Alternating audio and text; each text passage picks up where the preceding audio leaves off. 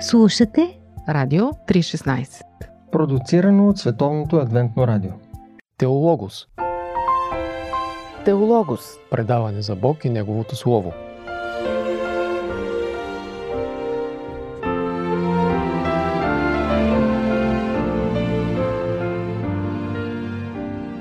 Здравейте, скъпи приятели! Вие сте с предаването Теологос по Радио 316. Аз съм Борислав Йорданов и сега е време за малко теология. В предните предавания направихме един маратон през първите две или три части на Библията. Това са исторически и нормативни книги от Петокнижието, написани, разбира се, от Моисей. И историята след това на еврейския народ, преди да има цар и след това така нареченото време на царете. Третата част от Библията, която разгледахме, това са поетичните книги на Йов, псалми, притчи, еклесиасти, песен на песните. А днес в предаването ще започнем един маратон, пророчески маратон с четвъртата част на Библията, или това са пророческите книги на Стария Завет. За целта в този маратон ще ни помогне нашия гост, един докторант по теология от Великотърновския университет, моят добър приятел и колега, пастор Христо Генчев. Добре дошъл! Добре заварил, Боби. Радвам се, че мога да бъда тук с слушателите на Радио 316 и да участвам в част от този маратон. Как върви подготовката с докторската дисертация в Търново? Ами, надявам се тази година да приключи. Тя, това вече е пета година. Една година магистратура по тая тема и още три години редовно и сега сме в продълженията. Каква посока ти е дисертацията? Ами, темата е малко дълга. Декрет на Втори Ватикански събор за екуменизма в рецепцията на католическата църква. С други думи, става въпрос за това как католическата църква се е ангажирала вече близо 70 години с темата за единството между християните, да участва. Дълго време е била на страна но тези усилия за единство между християните са безпредседентни в 20 век и явно продължават в 21 век. Това е най-интересна тема, свързана и с библейските пророчества. Може би ще ни гостуваш някой ден специално за това да си говорим. Ако представлява интерес Абсолютно. за вас и слушателите. Сега нека да се насочим обаче към пророческите книги на Библията. Кое ги отличава от останалите части и останалата литература на писанията? Пророческите книги са един много специален жанр и съставляват около една трета от библейското съдържание на Старият и Новият Завет. Mm-hmm. А, те са пряко свързани с а, две от предните части, които сте разглеждали. В категориите на Библията и на еврейското разбиране, пророческата част е свързана еднакво с историческата и с поетичната част. И затова и в пророческите книги има и история и поезия. Да, точно така. И в начина по който е структуриран Старият завет в еврейската традиция, тук можем да видим отликата, там един дял представляват историческите и пророческите книги. Те не са разделени. Mm-hmm. Историята и пророчеството не са разделени. Има два големи дяла в пророческата част. Ранните пророци представляват всъщност книгите, които сте разглеждали от Исус Навин, след Тората, след закона, до около времето на Исаия царете. Mm-hmm. Нали? Исаия се явява една свръзка между историята и поезията.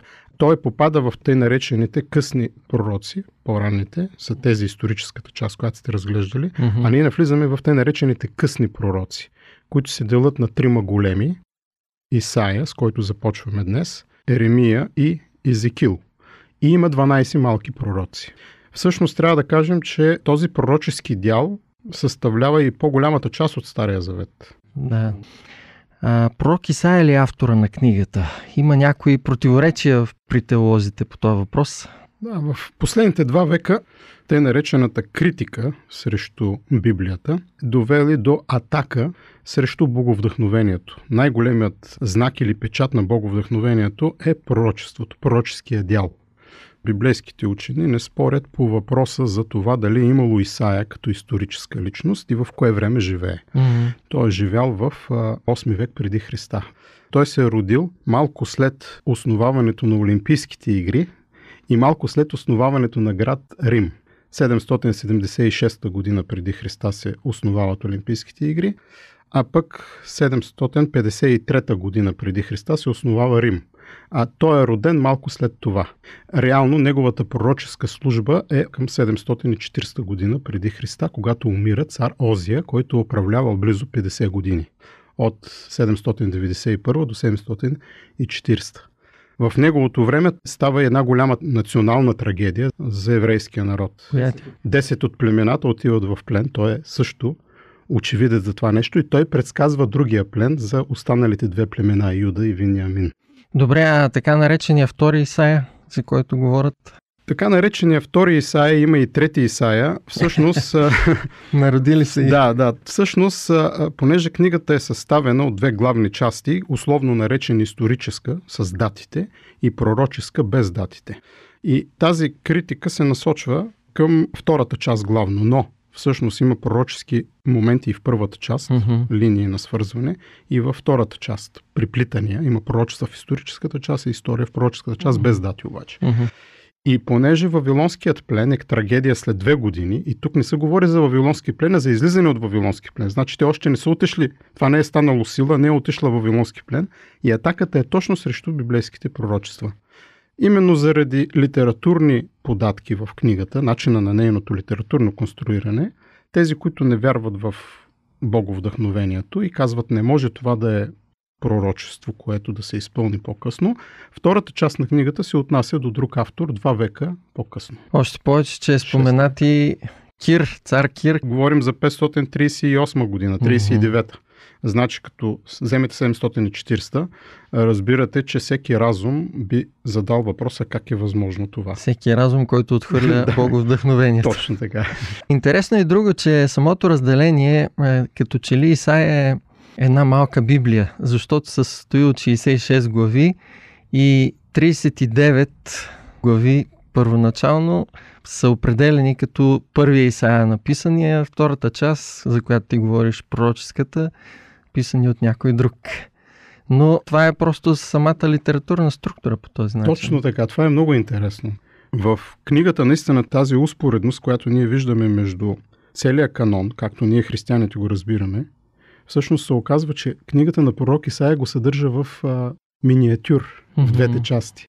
Едната е част от 1 до 39 глава, историческата част, по-късно, това е станало много по-късно в християнско време, е разделена на 39 книги. Това, което а, християните са направили е да подредат книгите по малко по-различен начин. Евреите броят 22 книги и даваме пример. Еремия съдържа и плача на Еремия. За тях е една книга, mm-hmm. а ние го разделяме. За тях малките пророци, тези, които са с малък обем, са една книга, една книга. а те, ние ги разделяме на 12 книги. Mm-hmm. Така че от 22 до 39 е начин по който да го разпределиш. Това не влияе на боговдъхновението, а се нарича форма на канонизация. Mm-hmm. А още главите, 39 глави на Исаия, Исаия не ги е писал така. Той под боговдъхновение е написал литературната структура така, но когато я разпределим, се оказва, че тя е точно на 39. Значи има някакъв белег на боговдъхновението, пръстов отпечатък, който е останал в самия текст. Има човешка страна, но има и по-голяма. А втората част, а, която е свързана с пророчествата, тя пък заема място на Новият завет, който представлява живота на нашия Господ. Християните са видяли това, усетили са това и са го преподредили точно по този начин. Затова не случайно Исаия го наричат и петия евангелист. Той е всъщност прото-евангелист. Mm-hmm. Или какво означава прото? Той е първия евангелист. Така да се каже, той е този, който дава въплъщението на нашия Господ Исус Христос, живота на нашия Господ Исус Христос, чудесата на нашия Господ Исус Христос, благовестието на нашия Господ Исус Христос, смъртта на нашия Господ Исус Христос, Неговото възкресение дава и Неговото пришествие. така че това е уникално нещо. Добре, да кажем накратко кой е пророк Исаия? Какво знаем за него, за живота му, за времето, което той пише? Хубаво е да кажем, да знаем първо неговото име, неговия происход и неговата личност. Какво знаем за неговото име? Името всъщност Исаия означава Иова спасява. Иова е спасение.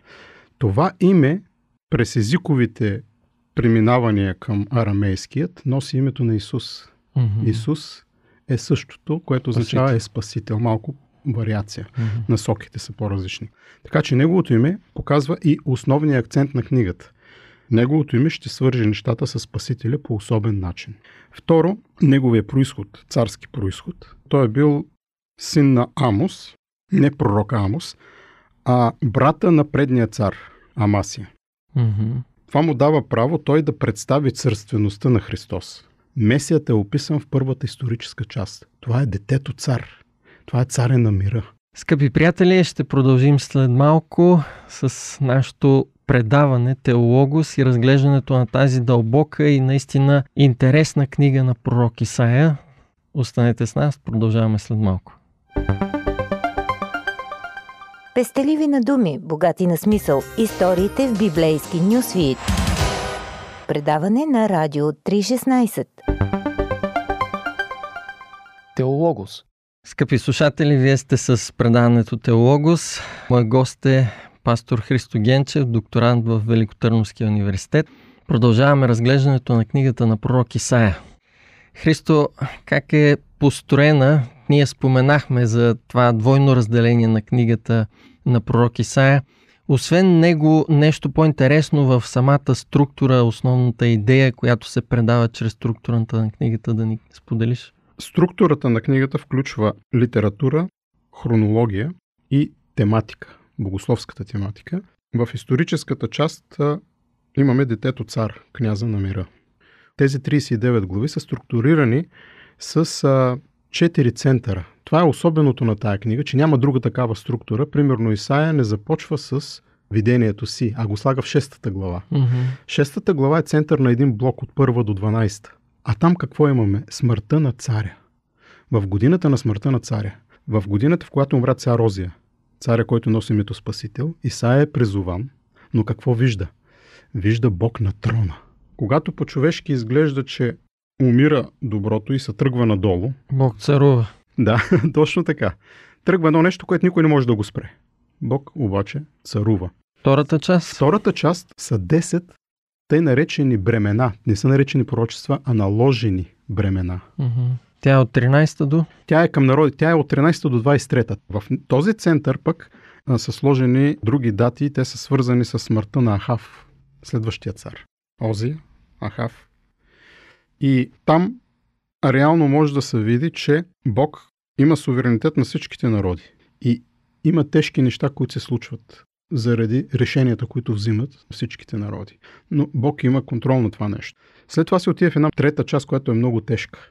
От 24 до 35 глава има горко на земята. 6 горко. Всъщност средата с 6 горко, а тук земята е разрушена, а тук е възстановена. Мгм. Между разрушаването, така че там центърът е горкото.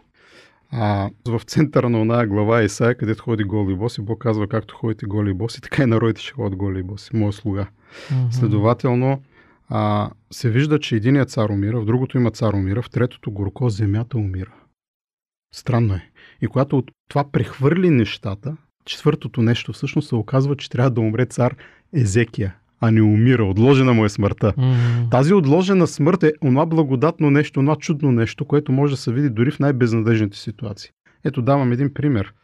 А, Даваха в началото на войната с Русия и Украина. Даваха как един танк мина през една кола. И след това дадаха как от колата излезе живия човек. Ако това не е чудо, аз не знам какво е. Четвъртия дял, където не е умрял Езекия, по благодат, отваря фронт или така се каже място за втория дял на книгата. Втория дял именно е страдащ и умираш слуга, който кой е повярвал веста, защо е умрял. Чуват, слушат, знаят, че е Господ, ама да бъде разбрано, това само духа и Бог могат да докоснат сърцето, ако човек даде. Така че тази структура, нали, как казвам, не е лесно, защото това е богато нещо. Аз се Мгм. опитвам свърхконцентрирано да кажа някои неща. Очертава една тематика вече.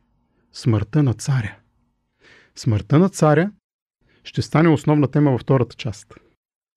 Раждането е в първата, но тя подава нещата за втората. 40 до 66. Втората част е по-важна за нас днес. И тя има приложение за нещата, свързани с самото пришествие, събитието преди идването на Исус. Времето на пришествието. Тази книга всъщност говори, че смъртта на Христос, това е основата на оправданието ни. И тук има пряка връзка с една друга книга, поетична Исаия. Исаия, основната и тема е страданието на праведника. Тази тема е продължена в Исаия от Йов, от Йов, Мгм. смъртта на праведника. Страдащият Йов страдащия праведник, представлява Христос, който така оправдава всички. За нашите грехове. Уникално нещо е това. Добре, а теб лично какво най-много ти допада от книгата на Исаия? Имаш и някой любим стих или пасаж? Те са много, но аз съм извел един, който съм щел за себе си като водещ. Свързан с молитвения живот на Христос. За мен като християнин е най-ценно скрития живот на Исус, който не е под погледа на човеците, от пред погледа на Бога.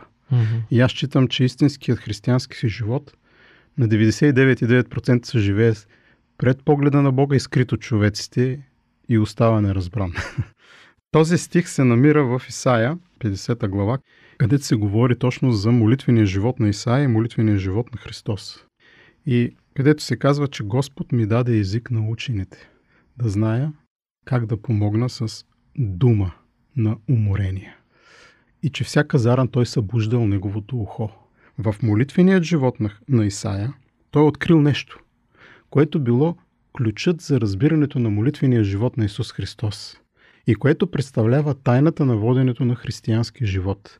И тя е в онова сутрешно посещение всеки ден Бог рано сутрин застава при всеки човек и го буди и му казва да стане. И след като той стане и седне, той прави още едно нещо. След като го е събудил, той му отваря ухото. Да отвориш ухото означава който има уши, ама не физически, а духовни. Духовният слух. Там е работил върху духовния слух. И резултата на това нещо е потушен е бунта. Не се разбунтувах. И сега казва, аз виждах бунта и не можех да го спра, но това нещо направи нещо много чудно в мен. Добре, а какво очаква според теб Бог от нас, когато четем Исаия, как да приложим в живота си неговите вести за Спасителя и за бунта и за... Ами, знаете ли има една дума? Всеки, който призове името Господне, преди великия страшен ден Господен ще се спаси. Това Бог очаква. Той идва при всеки. Това е негова отговорност. Не на църквата, не на Израел. Чука и ако ние отворим сърцето си и чуем, това е нещото, което можем да приложим в личното. Никой друг не може да го направи вместо нас. Това е като яденето, като спането. Няма кой да ни замести там. Така че това очаква Бог. Да отговорим на Бога. Точно така. Това е обръщане. Благодаря ти за участието и за това, че ни разясняваш дълбочините на Исаия. Надявам се, че отново ще бъдеш наш гост. И аз се радвам, че ме покани. Божите благословения на слушателите на Радио 316. Скъпи слушатели, вие бяхте с предаването Теологос. Очакваме ви следващия път, когато ще разгледаме книгата на един пророк, който плаче сърце раздирателно за своя народ. Защо го прави, ще научим в следващото предаване. До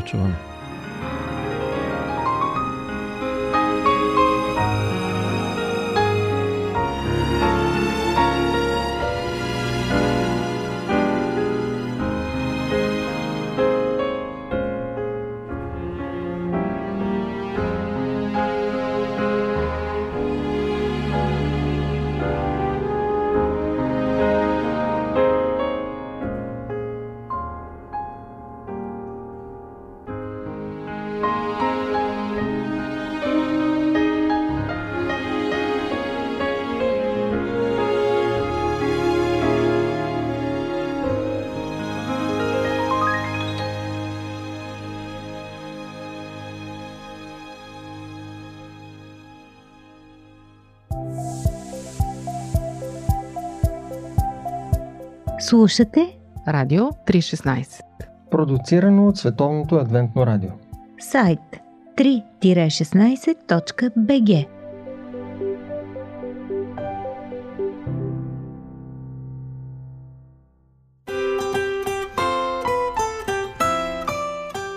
По пантофи.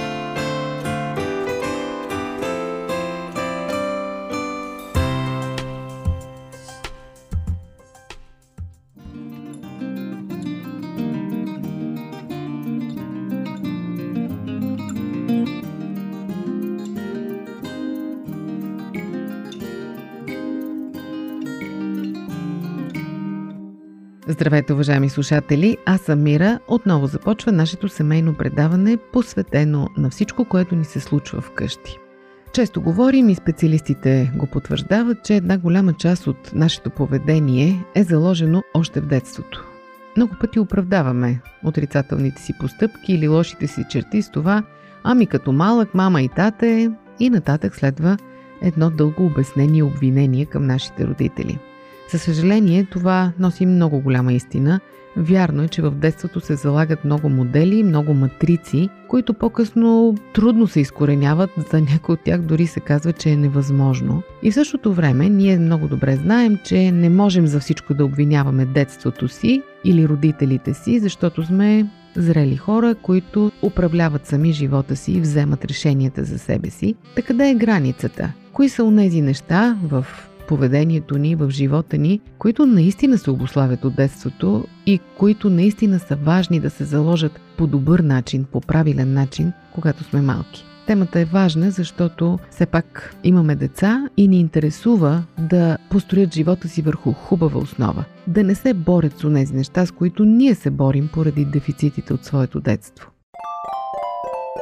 Кои са тези неща, които се залагат в детството? Ами, например, самооценката. Говорили сме и друг път за самочувствието, за правилната представа за себе си, за отношението към своята външност, таланти, възможности, за това в какви крайности може да изпадне човек, като се оценява прекалено високо или пък обратно прекалено ниско и как това се отразява на живота и на поведението му и съответно на щастието му. Правилната самооценка се поставя още в детството. Родителите са тези, които трябва да научат детето как да оценява реално себе си. Това е голямо изкуство, което дори и родителите вероятно не владеят в пълнота, защото това е едно от най-трудните неща сами да оценим себе си, но все пак добрите правила и добрите критерии се залагат още в детството. Освен това, в детството ние се научаваме как да общуваме. Това е другият важен урок, който трябва да научим като деца и съответно на който да научим децата си, докато са още малки. Всички имаме нужда от общуване, дори най-заклетите интроверти. И именно мама и татко са хората, които трябва да научат детето как да общува, как да бъде емпат, да отгатва чувствата на хората, настроението им, как да ги отреагира, как да проявява интерес, как да бъде дружелюбно, как да не позволява да се подиграват с него, как да се самоуважава и прочие. От друга страна, доверието към хората и към света също се формира в детството. Хора, които през целия си живот се борят със своята мнителност, постоянно подозират другите в разни заговори срещу себе си или пък в негативно отношение към себе си, обикновено са получили този модел като деца. Пестеливи на думи, богати на смисъл. Историите в библейски нюсвит. Предаване на Радио 316. Вие слушате Радио 316. Продуцирано от Световното адвентно радио. Да не говорим, че децата се научават да бъдат мъже и жени именно като деца. Те разбират какви са ролите на мъжете и ролите на жените в обществото, в семейството, точно в собственото си семейство. Това какви семейства ще създадат един ден децата зависи отново от това, което ще научат в детството. Точно за това деца, родени в проблемни семейства, където има разправи, къвги, напускания и събирания, разводи, събиране с други партньори и така нататък, получават такъв модел за семейство и самите те го повтарят един ден или пък в тях се създава страх изобщо от създаване на семейство. Така че ако се чудите защо вашето пораснало дете не иска упорито да се жени, може би причината е в самите вас. Освен това в детството се формират и други много полезни навици, като например умението да се справяш с стреса умението да се справяш с паниката, да оцеляваш в критична ситуация. Освен това, да живееш здравословно, да се храниш здравословно, да имаш двигателен режим, режим на почивка. Тези неща се създават в детството. Вярно, ние ги доразвиваме, можем да ги променим, усъвършенстваме, можем да си придобием и нови навици. Казват, че били нужни само 21 дни за смяна на навиците. Не знам, на мен ми се струва, че са малко повече, но не е невъзможно. Да, навиците се променят. И все пак, едва ли има човек, който да не се е борил с някакъв упорит, вреден навик, придобит в детството. Било да си похапва сладко, било да си ляга късно, било да яде много бързо или нещо друго, тези неща се създават в детството. И така, полагаме много камъни в основата на живота на нашите деца. Едни от тях са лесни за преместване, други не толкова. С някои от тях децата ни никога няма да се справят, с някои от тях ще се справят с лекота, за трети ще ни бъдат благодарни, че сме ги поставили. Въпросът е да се интересуваме, да се образоваме, да се просвещаваме и най-вече да даваме пример. Може би това е най-важното, което трябва да знаем. Каквото и да говорим, каквито и поучения да представяме пред децата си, те няма толкова да ни слушат, колкото ще ни гледат. Ако искаме те да бъдат честни хора и да имат правилна ценностна система, ние самите трябва да бъдем такива. Ако искаме те да живеят разумно, здравословно и отговорно, и ние самите трябва да живеем така. Ако искаме да бъдат спокойни и щастливи хора, които не се паникьосват за глупости, и ние трябва да се борим с това в себе си, за да им дадем такъв пример. С две думи, най-важното е да бъдем добър пример. И най-трудното, за съжаление, защото по-лесно е да изнесеш една лекция, отколкото да водиш правилен живот. Та пожелавам ви успех, да заложите хубава основа в живота на децата си, за да бъдат те един ден щастливи и да ви бъдат благодарни. Това беше от мен за днес. Дочуване до следващия път.